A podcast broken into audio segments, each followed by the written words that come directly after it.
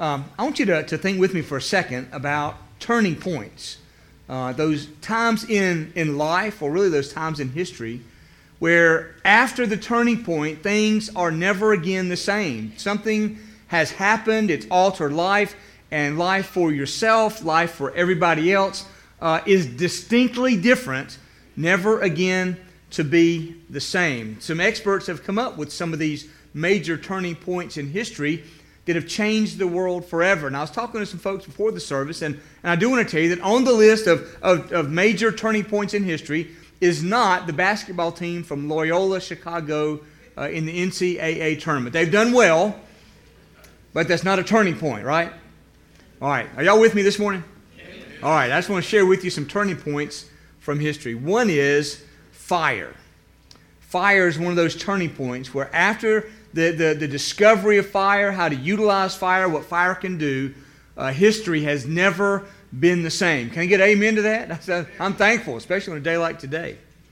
And then there's the, the bow and arrows on that list. Once uh, mankind was, was, had discovered how to hunt beyond his own physical capabilities, utilizing machinery, uh, things have never been the same since then.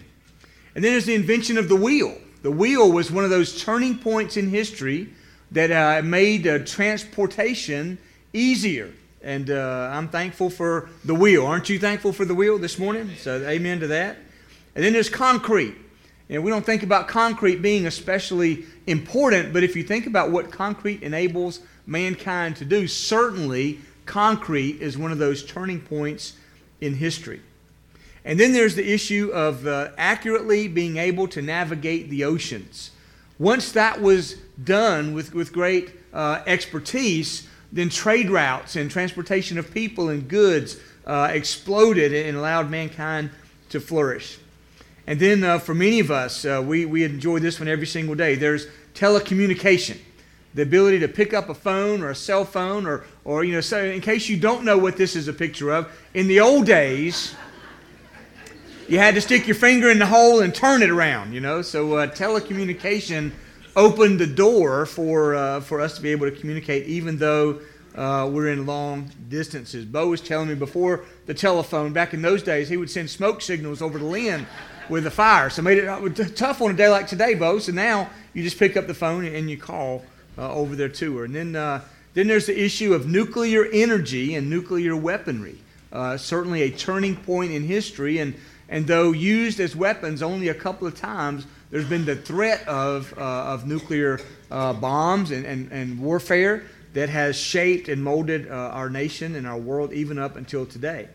Another item on the list is space travel. Being able to, to get outside of the bounds of the gravitational pull uh, of Earth has certainly changed history. And the last item on the list uh, is, is the internet. Being able to, uh, to plug into what's happening around the world with the World Wide Web. Now, we think about major turning points in history, and there are some people, uh, maybe, maybe somebody here, I don't know, but there are some people that would point to some of these items on this list as the greatest turning point in all of history. But I would say to you this morning that the greatest turning point in history is not on the list of items that I have just shared with you. I would say that the greatest turning point in history will be remembered next Sunday as we gather together to celebrate Easter on Easter Sunday morning. The greatest turning point in history is the death, the burial, and the resurrection of our Lord and Savior Jesus Christ. Can I get amen to that this morning? That is the single greatest issue and activity and item in all of history uh, that has provided a turning point for all of mankind. Someone has, has called the gospel, uh, uh, the, the literal meaning of gospel simply is good news. And so the good news of the gospel has been said many ways, but this way in particular I like, and that is that sinful mankind, separated from God and under judgment for sin, now has access to God, forgiveness of sin, and eternal life through faith in Jesus Christ, the Son of God. Since the moment of the resurrection of Christ, mankind's hope has been turned upside down. And though we were under God's wrath, His holiness, and His righteous judgment, now we can be set free. Amen? stand with me. We're going to read together uh, just one brief portion of Scripture that encapsulates the gospel. We find this in many places in the Bible. I'll be sharing more with you in just a couple of moments. But, but for now, I want us to read uh, the words of 1 Corinthians 15, verses 3 and 4. I'd like to ask you to read them with me. Uh, the words will be on the screen. 1 Corinthians 15, verses 3 and 4. Would you read them with me? Christ died for our sins in accordance with the Scriptures, that he was buried that he was raised on the third day in accordance with the scriptures. And a tag or, or another verse of scripture that goes with this is of Romans 10 and verse number 9. That also is on the screen. I'd like to invite you to read that with me as well. If you will confess with your mouth that Jesus is Lord and believe in your heart that God raised him from the dead, you will be saved. Let me say that part again you will be saved. Saved from sin, saved to eternal life. Our Heavenly Father, today, as we talk about the gospel, the good news, the most important good news, the most important turning point in all of history, would you help us today, Lord, to be reminded for those of us who are believers would you help us today to be informed if we happen to be here and have never heard this good news or it's never made sense, it's never been put into focus, Lord? May that happen even yet today, that men and women and boys and girls may come to a place of trusting in Christ, being forgiven of their sin, having the hope of eternal life, so that things will never again be the same because of Jesus, in whose name we pray. Amen. Please be seated.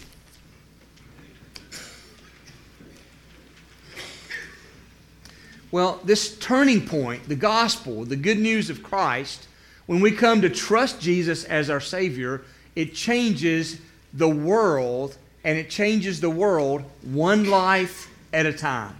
We can look out across the world, and I hope you'll agree with me when I say that it seems like the gospel is needed now more than ever. It seems like there are people across our community, across our region, our state, our nation, and our world that desperately need to hear this good news. And so hopefully that can fuel us going forward as well so that we can share this message of the gospel and see lives changed one at a time. Well, how do we how do we, we picture the gospel? You know, we I put some pictures on the screen a few minutes ago about the telephone and the nuclear bomb and the bow and the wheel and all that. The, the, the image of the gospel is simply the image of a simple cross. You've seen crosses on steeples of churches. You've seen crosses on jewelry, earrings, bracelets, necklaces. You've seen crosses on t shirts, uh, crosses everywhere, it seems like. And, and as, as Christians, as, as Protestant Christians, uh, our symbol of the gospel is an empty cross. Empty because we recognize that it was on the cross that Jesus died for our sins, but he came off the cross when he was buried and now there's an empty tomb to mark the fact that Jesus Christ, the Son of God, who died on the cross in our place and for our sins, has indeed been raised from the dead and is alive forevermore. And our hope is that we can likewise have eternal life with Christ. Now, if you are, any student of the Bible over any period of time, you, you come to recognize that the passage of Scripture that we read a few moments ago from 1 Corinthians 15, the passage of Scripture from Romans chapter 10 are just two of many passages in the Bible that point to Jesus as the good news. Uh, what we celebrate with Easter is not just some obscure passage of the Bible that, that's at the back or that's insignificant, but we recognize that the whole New Testament pictures the gospel as this turning point event. And if we study even the Old Testament, we come to understand that the Old Testament points forward to the cross. The Old Testament points forward to the gospel, the good news of Jesus Christ. In fact, it's been said that Jesus is the theme of every book in the Bible. I want to share with you uh, what, what uh, one person has put together, uh, recognizing that Jesus is the theme of every book in the Bible. Here's what he says In Genesis, he is the seed of the woman. In Exodus, he is the Passover lamb. In Leviticus, the high priest. In Numbers, he's the pillar of cloud by day and the pillar of fire by night. In Deuteronomy, he is the prophet like Moses. In Joshua, he is the captain of our salvation. In Judges, he is our judge and lawgiver. In Ruth, he is our kinsman redeemer. In 1st and 2nd Samuel, he is our trusted prophet. In Kings and Chronicles, he is our reigning king. In Ezra, he is our faithful scribe. And in Nehemiah, he is the builder of the broken walls of our life. In Esther, he is our Mordecai. In Job, he is our dayspring from on high and ever living Redeemer. In Psalms, he is the Lord our shepherd. In Proverbs and Ecclesiastes, he is our wisdom. In the Song of Solomon, he is the bridegroom. In Isaiah, the Prince of Peace. In Jeremiah, the righteous branch. In Lamentations, he is the weeping prophet. In Ezekiel, the wonderful four faced man. In Daniel, the fourth man in the furnace. In Hosea, he is the faithful husband. In Joel, he is the baptizer with the Holy Ghost and fire. In Amos, he is our burden bearer. Obadiah, he is mighty to save. In Jonah, he is the great foreign missionary. And in Micah, the messenger with beautiful feet carrying the gospel. In Nahum, he is the avenger of God's elect. In Habakkuk, God's evangelist crying out, Revive your work. In Zephaniah, he is Savior. In Haggai, the restorer of God's heritage. In Zechariah, he is a fountain opened in the house of David for sin and uncleanness. In Malachi, he is the Sun of righteousness, rising with healing in his wings. Jesus is the topic, and Jesus is the focus of every book in the Bible. Can I share the New Testament part of that with you? Is that okay? In Matthew, he is Messiah. In Mark, he is wonder worker. In Luke, he is the Son of Man. In John, he is the Son of God. In Acts, he is the Holy Spirit. In Romans, he is our justifier. In Corinthians, he is the gift of the Spirit. In Galatians, he is the Redeemer from the curse of the law. In Ephesians, he is the unsearchable riches of Christ. In Philippians, he is God who supplies all our needs. In Colossians, he is the Godhead in bodily form. In Thessalonians, he is our soon coming King. In Timothy, he is the mediator between God and man. In Titus, he is our faithful pastor. In Philemon, he is a friend that sticks closer than a brother. In Hebrews, he is the blood of the everlasting covenant. In James, the great physician. In Peter, the chief shepherd who shall appear with a crown of glory. In 1st, 2nd, and 3rd John, he is everlasting love. In Jude, he is the Lord coming with 10,000 saints. And in Revelation, he is the King of kings and the Lord of lords. That's who Jesus is. And whether you're hearing that list for the first time, uh, you've never heard it before, or you've heard it for the hundredth time, and you know it well because in reading the scriptures, you come to understand that in every book of the Bible, God is pointing you and I to Jesus. And in Jesus, we find the gospel. So, as we trace the gospel throughout the Bible, I want us to look at, at several things this morning. The first thing I want us to look at is the prediction of the gospel beforehand. Before Jesus ever came into the world. Now, now if, if you happen to be someone who is, is not a believer, you're not a Christian, maybe you don't know the Bible very well, uh, in, in a basic sense, the Bible has two parts there's the Old Testament and there's the New Testament. Uh, the Old Testament is the time before Jesus came into the world, about 3,000 or 4,000 years. And from after that point, from, from the New Testament, tells the story of Jesus and what happened after he was raised from the dead. And so let's look briefly at the Old Testament. Before Jesus was ever born, God made it clear that one day he was going to send the Savior to deliver God's people, to deliver every possible person from their sins. For example, in Genesis chapter 3, the very beginning pages of the Bible, if you know the story, God created Adam and Eve in his own image. Adam and Eve sinned when they were tempted by the serpent, Satan, in the Garden of Eden. And at the very moment of temptation, and the very moment of the first recorded sin, at that very moment, God was there to offer salvation.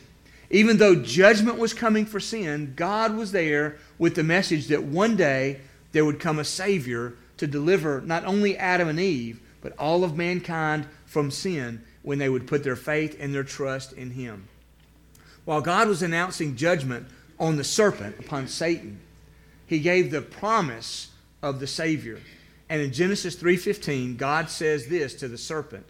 He says, I will put enmity or offense or, or antagonism, I will make you enemies with. He says, I will put enmity between you and the woman, between your offspring and her offspring.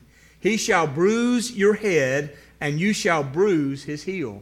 So here's a picture of the serpent biting the heel of the Savior and wounding the Savior as the Savior with that same heel is crushing the head of the serpent. So God is saying there's coming one who will be born who will crush the power of the devil. Amen? He's going to crush the power of the devil, even though the devil inflicts a wound upon the Savior. We see that played out throughout history. If you fast forward hundreds of years, now the people of God are enslaved in Egypt, and God has sent Moses to deliver the people from Egypt. And Moses has spoken for God, and God has sent uh, a series of plagues upon the Egyptians to demonstrate who God is and to demonstrate to Pharaoh that he should let God's people go. The tenth plague was the worst of all. It was the plague of death. The death angel would come and would destroy, would take the life of the firstborn. And, uh, and God, through Moses, gave instructions to the Israelites of what to do so that when the death angel came, he would pass over their home and the firstborn would not be killed by the death angel. In, in Exodus 12, verses 6 and 7, the instructions go like this The whole assembly of the congregation of Israel shall kill their lambs at twilight. So, part of God's deliverance of the people had to do with the death of a lamb. A lamb. And so the lamb would be put to death at twilight when the sun was going down. Verse 7 of Exodus 12 Then they shall take some of the blood and put it on the two doorposts and on the lintel of the houses. And so think about this. The death angel is coming to exact God's judgment on the unrighteous. And a lamb is to be killed and some of his blood put across the frame of the house. And then notice verse number 13. God says, When I see the blood, I will pass over you. Would you read that out loud with me? When I see the blood, I will pass over you. God says this to the, to the Israelites in Egypt as a, as a means of, of, of exacting his judgment upon the ungodly and as a way of bringing deliverance of the Israelites out of the bondage of slavery. And it serves as a picture that down the road, God's Savior will do exactly the same thing when the blood of God's lamb was shed and the blood is applied to the heart of the individual, not the doorpost, then God's death angel, God's judgment will pass over that person when he sees the blood of the Savior on the heart of the person, applied to the heart of the person. A little bit later, in Exodus chapters 25 through 40, we see God instituting worship He's telling his people, this is how you worship me. This is how you come into my presence. This is how you recognize who you are, and this is how you recognize who I am. And this is how you move from being in a state of, of being outcast and sinful into a state of being in my presence. Something has to happen.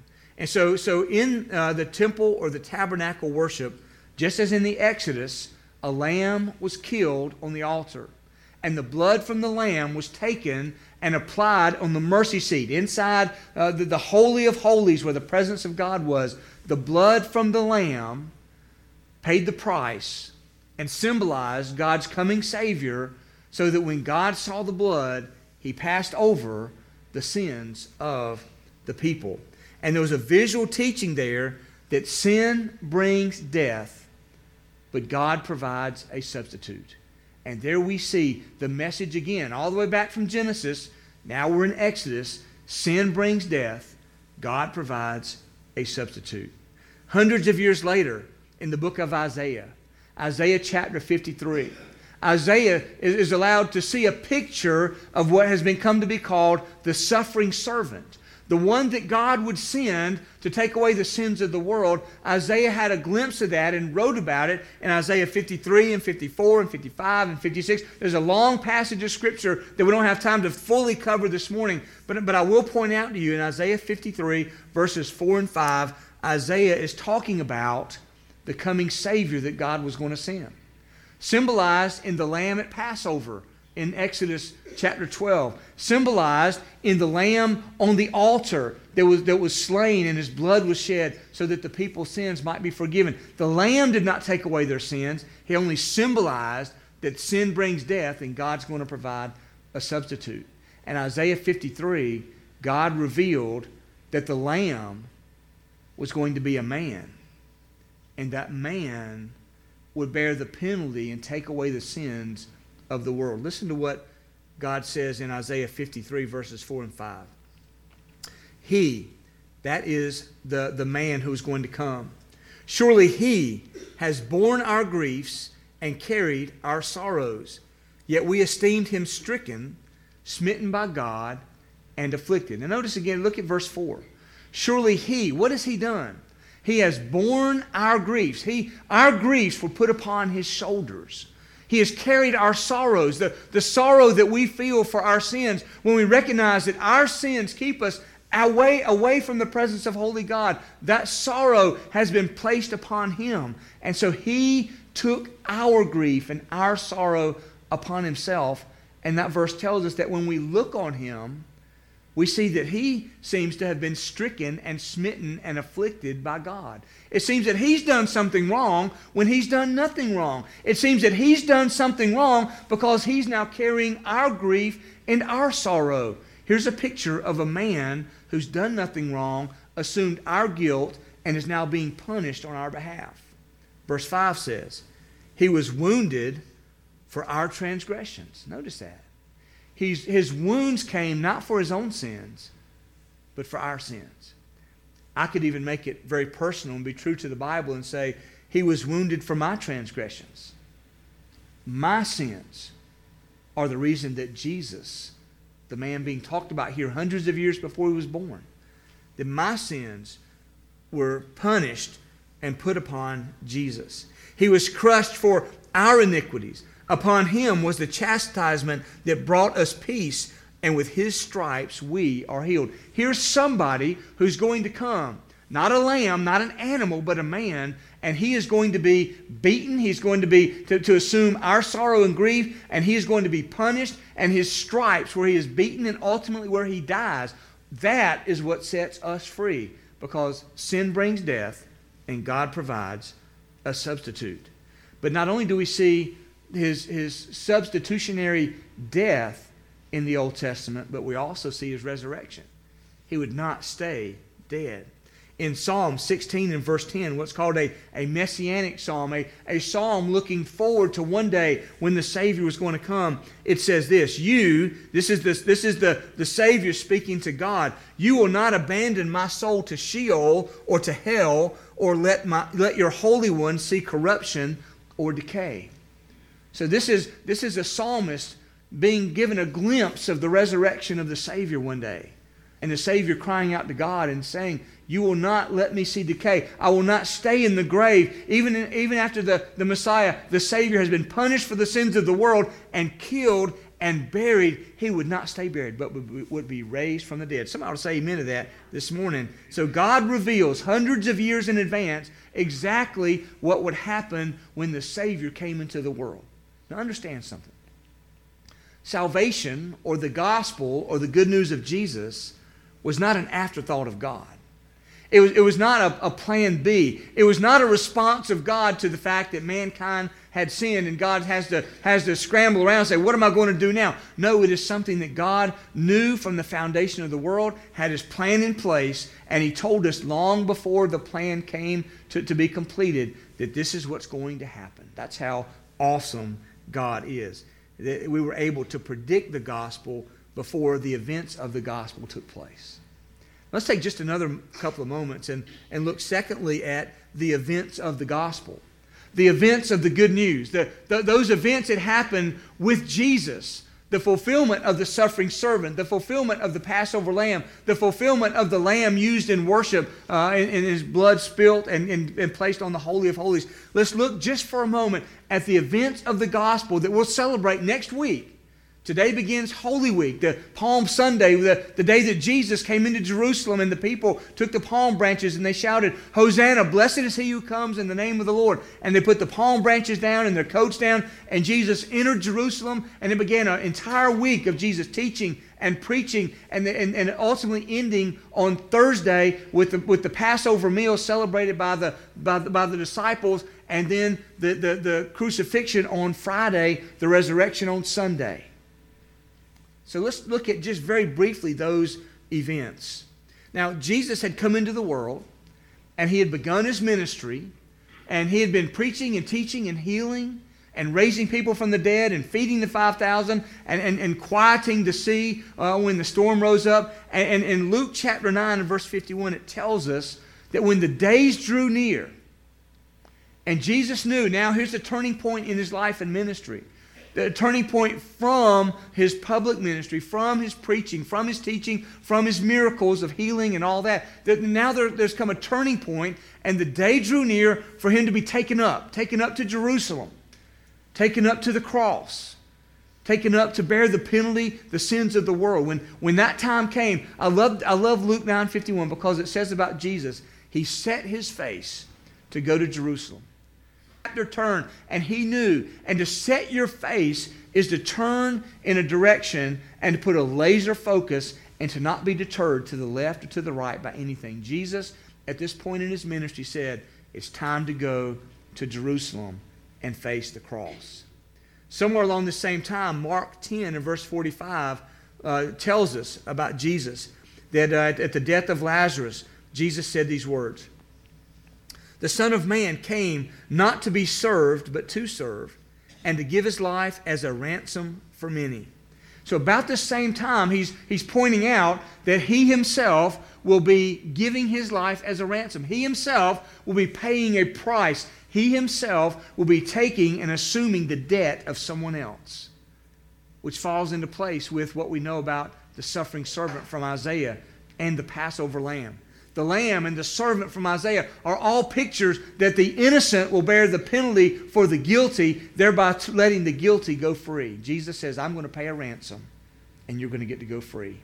And then in John chapter 11, here's where he talks about the, the, the, death of Lazarus. I was a little ahead of myself a moment ago. But in John 11, uh, Jesus says this in verses 25 and 26. He says, I am the resurrection and the life. There's a raising from the dead that comes from me, he says. Whoever believes in me, even though he die, yet shall he live.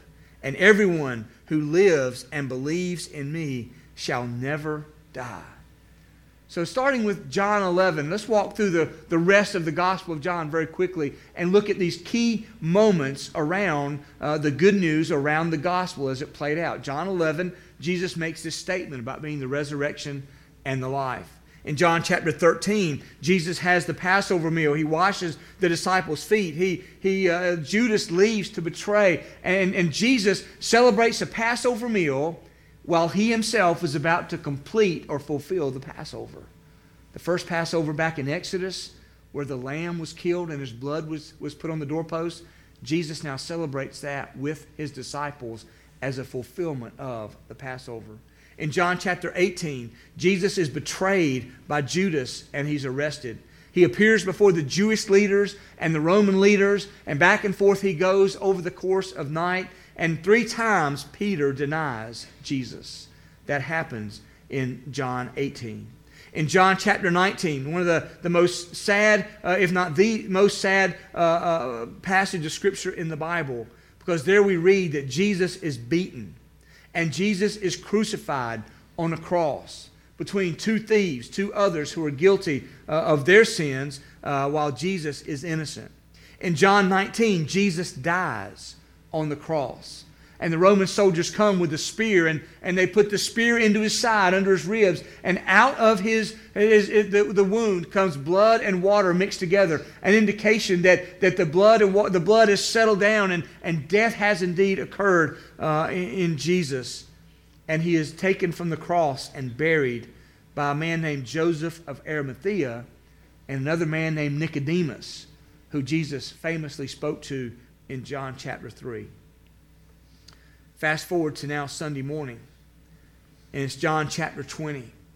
and Jesus has been buried in the tomb by Joseph and Nicodemus. And the women come to the tomb and they find the stone has been rolled away. The women run back to tell the disciples who've met together. And in response, Peter and John, they run ahead of everybody else to the tomb and they find it empty. And not knowing what to do, they turn and went back home. There at the site of the tomb, Jesus appears to Mary Magdalene. And Mary goes back and tells the disciples that Jesus is alive. That's the message of the gospel. You killed him on the cross. He was buried in the tomb. But three days later, he is risen from the dead. Amen? He's risen from the dead. And then Jesus appears to the disciples. And in John chapter 20 and in verse 21, Jesus says to his followers, As the Father has sent me, as the Father has sent me to proclaim the good news, and as you've seen me crucified, buried, and now raised from the dead, as the Father has sent me, even now I am sending you. That is, in a nutshell version, the events of the gospel death, burial, and resurrection. And now I want us to notice uh, very quickly what is the meaning of the gospel. What does all this mean? And, you know, if you're, if you're like I am, you've, you've read the story, you, you know how it starts, you know how it ends, you know the details, and, and this is a, a good time, hopefully, of being reminded and celebrating all that it means. But for some, perhaps, this may be the first time you're hearing this story, and you, and you may be thinking, well, well what, what, what is it about this message? What is it about Easter? What is it about the death and the burial and the resurrection? What does it mean for the world? What does it mean for me? Does it have any meaning at all? Well, thank you for asking if you're asking that question. And let me point out to you uh, just a couple of places uh, that, that it tells us three things that are important to the meaning of the gospel. For example, in John chapter 20, we're still in John 20, verses 30 and 31, it says this Now, Jesus did many other signs in the presence of the disciples that are not written in the book. Everything's not in the Bible. There's enough for us to know, but not everything. Verse 31 But these things are written. The stories are written. The teachings are written. The miracles are written. The cross is written. The, the empty tomb is written. The appearance of Jesus is written. All these things are written so that you may believe that Jesus is the Christ. What is the meaning of the gospel? Meaning number one is so that you might believe. This message is written not as a historical tale, not as, a, not as something to say, oh, that's nice, but it's written to have a personal upon my life and upon your life and upon the lives of everybody in the world so that every possible person could hear the message and believe that Jesus is the Christ, the Son of God. And secondly, so that by believing you may have life in His name. The first reason, the first meaning, is so that you might believe. The second reason is so that you might have life an abundant life now and eternal life later. Jesus said, I'm the resurrection and the life. Whoever believes in me will not, even though he dies, will live, and he who, he who believes will live and never die. There's an eternal life coming to those that believe in Jesus. You see, in the Old Testament, we find the message sin brings death. God provides a substitute. In the New Testament, we find the great exchange mentioned all throughout the Old Testament in advance has taken place. In 2 Corinthians 5:21 it says, "For our sake God made him Jesus to be sin when Jesus knew no sin, so that here's the meaning, so that in him we might become the righteousness of God." That's the third meaning of the cross. The third meaning of the gospel. Meaning number one, so that you might believe. Meaning number two, so that you might have life. Meaning number three, that you might become the righteousness of God. So that when God looks upon you and when God looks upon me, He doesn't see us in our sin, He sees the righteousness of His Savior. The righteousness of our Savior, His Son, the Lord Jesus Christ. And so now let's take just a moment and look at the last part I want to share with you, and that is the application of the gospel? How do we take this message? How do we take this meaning? And how do we apply it to our lives? And how do we apply it to others? Because what we come to understand with the application of the gospel is that because of Jesus, salvation is now available to all people, everywhere, throughout all history. Salvation is available, but listen, salvation is not automatic. It doesn't come to everyone although it is available to everyone. We have to do something in response. Let me give you some Bible examples. In John chapter 1 and verse 12, it says, To all who did receive him, to those who believed in his name, he gave the right to become the children of God.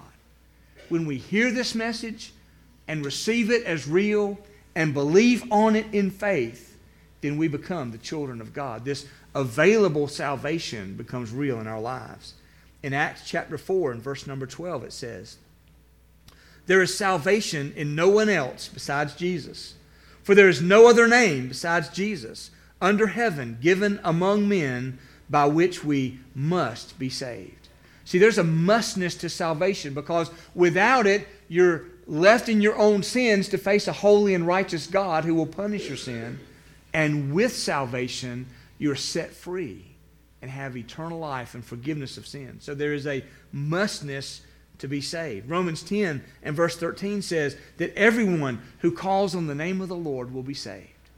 It doesn't say those who check off this list will be saved.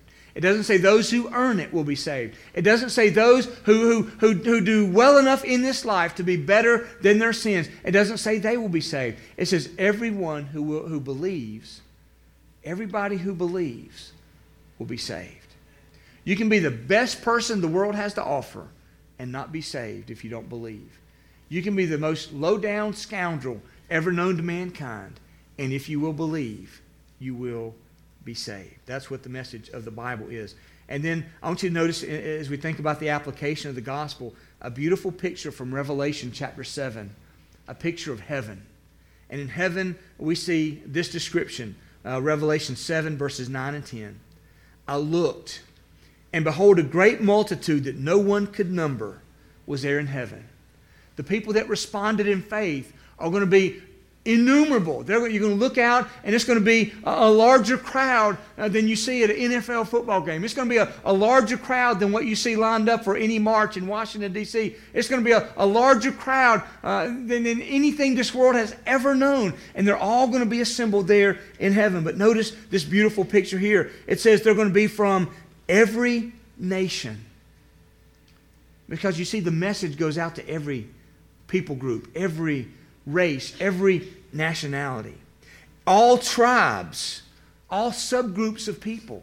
And then it goes on to say all peoples, all languages, all, all, all, different differences of all kinds, of every kind, will all be standing before the throne and before the Lamb, clothed in a white robe, with palm branches in their hands, and crying out with a loud voice Salvation belongs to our God who sits on the throne and to the Lamb.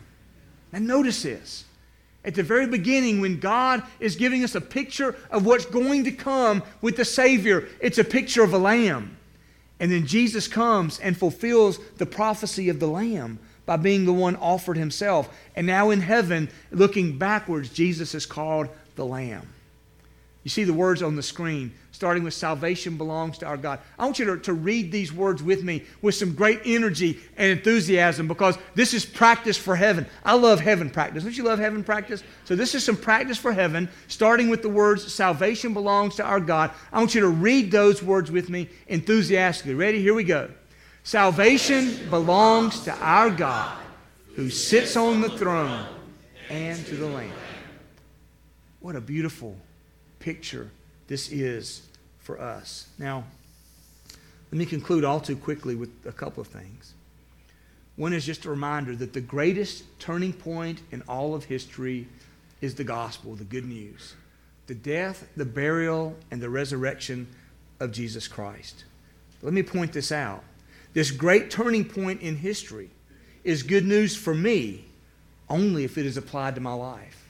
It's good news for me only if I take it, only if I believe, only if I receive, only if I embrace it. If I just simply hear it but don't do anything about it, it may be great news, but it's not applied to me. I have to respond by believing it and respond by applying it to my own life. There's a turning point question I have there listed in your listening guide from Acts 16 and verse 30. And the question is asked is this what must I do to be saved? What do I have to do? What list do I have to check off? What, what great religious activity do I have to participate in? What is required of me that I might be saved from my sin? And the answer is given in the next verse, Acts 16, verse 31, where it simply says, Believe in the Lord Jesus, and you'll be saved. The only thing we have to do is our faith and our belief. Let me conclude with this and tell you that I am so thankful that there came a time in my life where I heard this message and I believed this message and the gospel was applied to me. I'm so thankful to be a part of a church where so many people who gather on a Sunday in, in this service and in our next service in a few moments. And, and I'm so thankful to be a part of a church where this message has been shared and believed by so many people and it's changed our lives, hasn't it? It's changed our lives and we're no longer the same. Our previous life is different than our current life because we're looking forward to what's coming in our future life because of the gospel. I'm so thankful to be a part of a church that shares this message in our Sunday School Connect groups, in our worship services, in our Awana program, in our youth program, and all the different things that we do in a church, but even, even most effectively from life to life, person to person, in, in homes and in schools and in jobs and in communities. So let me ask a couple of questions. Has this message, this gospel, been applied to your life because you have simply believed? And if it has, I want you just to celebrate in your soul right now. Amen. Hallelujah. I have believed and I have been saved. And if you have, I want to invite you to celebrate that by the way that you live. And I want to invite you to join me in identifying others who have not come to that place and to recognize that according to the scriptures, they're still under the wrath of God for their sins. And I want to invite you to join with me in praying for a family member who is not a believer, for a neighbor who's not a believer, for a child who's not a believer, for a parent who's not a believer, for a coworker who you may work beside every single day and they're not a believer. For a, a friend or neighbor down the street, a person on your team, a person that you, that you love to cheer for your favorite team with, uh, they may, they're, but they're not a believer and we love them enough to, to, to tell them about this and that and the other and to be a good neighbor and a good friend and be there for them in trouble, we need to be there for them in the most important thing ever, and that is the wonderful message of the gospel. So I want to ask you and invite you, if, you're, if you are a believer, to join me in identifying these people. Pray for them that God would stir and move, and pray that God would open a door and then look for an open door to invite them to come to Christ to invite them to come to church to hear the gospel, to invite them to know Jesus as their Lord and Savior, so that one day they can thank you as they thank the Lord for you. But also know this too in any gathering of people at a church, not everybody's a believer. And I'm sure that even in this gathering right here, as many of us as there are, everyone is not a Christian. Maybe you've heard the message a hundred times and you just say, listen, that's not for me. You might just say, well, I don't understand it. You might say, well, you know, I'm fine like I am. I hope even today, whatever your response is, if it's been negative in the past, I hope, I've already prayed throughout this week and this morning, I, have prayed, Lord, would you, would you tenderize the heart of the person that needs to hear this message of the gospel? To receive it. It's such a simple message. It's as simple as A, B, C. A, just agree with God and admit the fact that we're sinners in, in, in, in, the, in the presence of a holy God. And B, believe. There's no great thing that God calls us to do because there's no great thing that would qualify us. We simply have to believe and accept and make it real in our life believe that Jesus is God's Son, that He died on the cross for our sins, that He was buried and raised on the third day, and believe that for all who call upon Him, that they will be saved. And so, third is just confess. The Bible says, confess with your mouth Jesus is Lord, believe in your heart God raised Him from the dead, and you will be saved from your sin and to eternal life with God. If you're here this morning and that's never been true in your life, but some, something inside is stirring now. I can assure you it's not me that's caused that, but it's God's Holy Spirit stirring in your soul. I want to invite you right now. I'll invite everybody just to bow your head and close your eyes just in advance of this last song.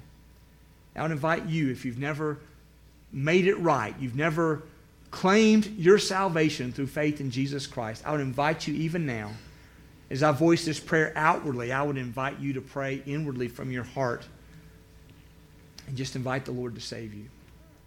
There's no magic formula, there's no magic words, just simply an expression of the truth of the gospel of Christ. I would invite you to pray like this Lord Jesus, thank you for loving me and creating me in your image. And right now, I admit to you and agree that I have sinned and I'm under your judgment. I'm sorry, Lord, for my sins. And I believe, I believe that Jesus is the Christ, that he is the Passover lamb, that he is the one who came to take away sins. I believe that he died on the cross in my place and for my sins. I believe that he was buried and raised on the third day. And right now, as best I can, as best I know how, I confess that Jesus Christ is Lord. I invite you to come into my life, forgive my sin, walk with me daily, take me to heaven one day. I thank you, Jesus, for saving me. Amen and amen. Let's stand together. And as Al leads this last song, the invitation is if you are a believer, pray even now. Identify people to pray for to come to know Christ. If even this morning you've trusted Christ and you prayed as, as I led in that prayer a moment ago, I'd love to have a moment, even as we sing, just make your way down here to the front and just let me know, Pastor, I prayed that prayer. I trusted Christ as my Savior. I'd love to have just a moment to share with you. The important thing is find somebody to tell and let them give you some words of encouragement. As we sing, you respond as God leads.